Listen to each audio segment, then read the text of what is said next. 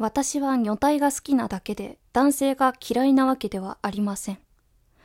こんばんは、ライセア・マチルダです。このラジオではウェブライターのライセア・マチルダが好き勝手語っていきます。今回は冒頭でも触れた通り、私は女体が好きなだけで男性が嫌いなわけではないというテーマでお届けいたします。まず前情報として私は女体が好きな女体一般的にレズビアンと呼ばれているような人です、えー、現在は交際期間4年になる彼女のレオンちゃんと同棲中でございます。まあ女体が好きな女体っていうことを公言し続けているとたまに聞かれることがあるんですよ。マチルダさんは男性がお嫌いなんですねとか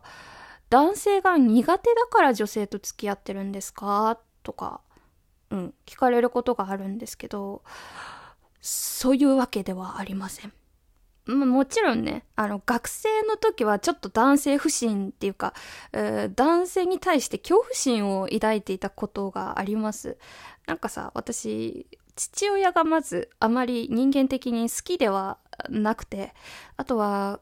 ね、小学校とか中学校とかはクラスの男子からいじめられたり、ちょっかい出されたり、いたずらされたりってこともあったし、まあ高校とかに、大学とかに上がった時にはさ、痴漢とかちょっと性犯罪まがいのものに巻き込まれたこともあるので、なんか、あ、男性怖いって思っていた時期はありました。ただ、なんだろう、年齢を重ねていくうちに、例えばバイトの先輩とか、あとは社会人として働く中で上司とかさ、なんか周りに信頼できる男性が増えたんですよ。まあそうしていくうちに私の中でどんどん男性に対する苦手意識とか恐怖心っていうのは改善されていきました。だから私は男性が嫌いなわけではない。むしろ私の敵はずっと女性でした。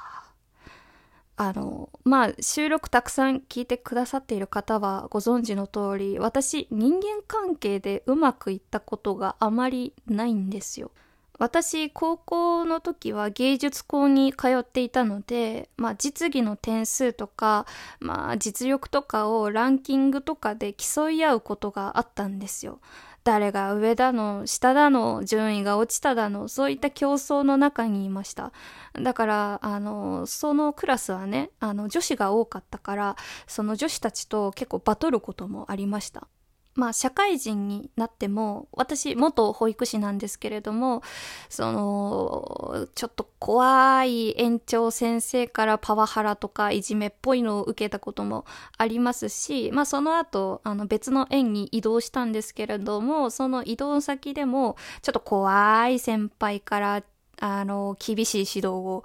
受けたり、ちょっと無視されたりとか、なんかそういうことを受けていたので、なんか本当人間関係というか、女性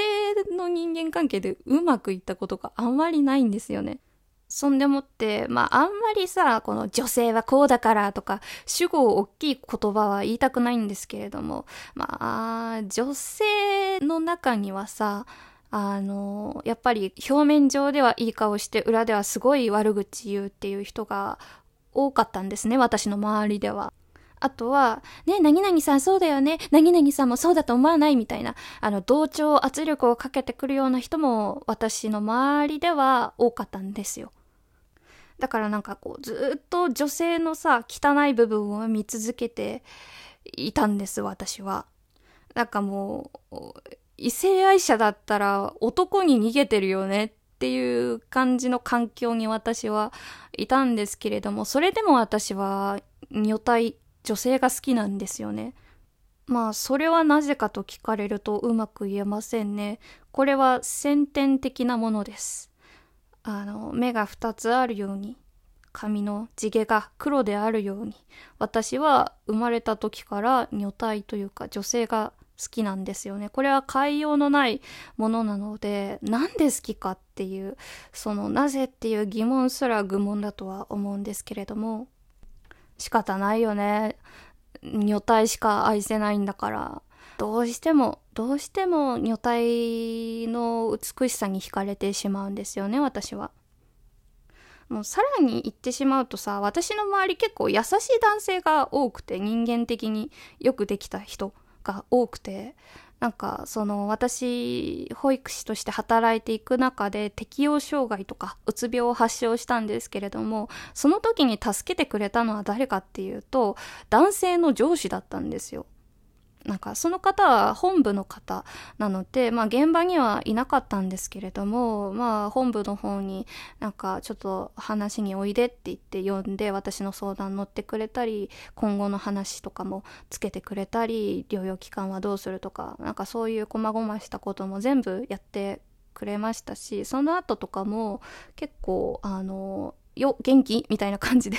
見回りに来てくれたり、なんか飲みに誘ってくれたりってこともありました。あとは男性の保育士さんもいたんですけれども、まあその方もかなり人間的によくできた方っていうか、いいなって方で、なんか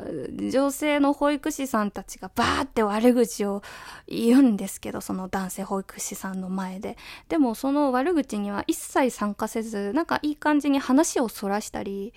なんだろうその場からさっといなくなったりみたいなすごくあの周りとの付き合い方が上手な方だったんですよね。それを見てああこの人みたいな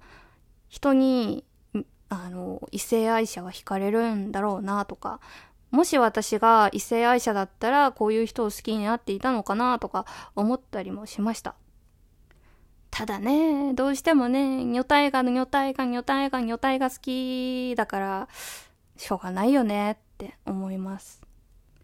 もう今はさ、私、保育士辞めてフリーランスのウェブライターにあのなってるから、そんな人間関係で悩むこととか、あの、女性の汚い部分を見たりとかっていうこともないから、なんか今はだいぶニュートラルな視点で人と接することができているなぁと実感しています。男も女も関係ないよねって感じ。まあね、女性の中にもいいやつも悪いやつもいるし、男性の中にもさ、いいやつと悪いやついるから、まあ一概には言えないよね。女性はネチネチしてて嫌だとか。ね。あんまり言えないんだけど、まあまあまあまあ。私の周りではこんな感じでしたよってお話です。なんかさ、レズビアンって自称している人の中にはさ、男無理、マジ無理みたいな人もいるんですよ。私はそれに対して間違ってるよとか視野が狭いなって思うことはありません。なんかもうそれはさ、その人にしかわからないようなことなんだよね。その人にしかわからないようなことが起こって、その人なりに行き着いた結論っていうのがそこだったっていうだけで、私は特にその考え方を否定する気はありません。ただ私の場合は、うん、男だ、女だ、みたいな話は出さずに人として、うん、接していきたいなと思っています。なんか最初はさ、私音声配信した時さ、うん、私と同じような人だけが聞いてほしいって思ってたのね。まあ一般的に女体の方に聞いてほしかったのね。なんか男性は聞かなくてもいいみたいなぐらい思ってたんだけど、ぶっちゃけね、最初は。でもさ、今は本当になんか男も女も関係なく、その、うん女性の方も男性の方も中性の方も無性の方性別がない方も性別がわからないという方もなんか本当いろんな人に聞いてほしいなって思うようになりましたね。うん、それは私があの女性にしかわからないよねこの気持ち。女性だけが聞いてほしい。女性だけに共感してほしいみたいな感じであの囲い込みたくないっていうか、うん、閉鎖的な世界にしたくないなっていう思いが、まあ主な理由なんですけど、本当いろんな人にラジオを聴いてもらいたいなと思っております。それではおやすみなさい。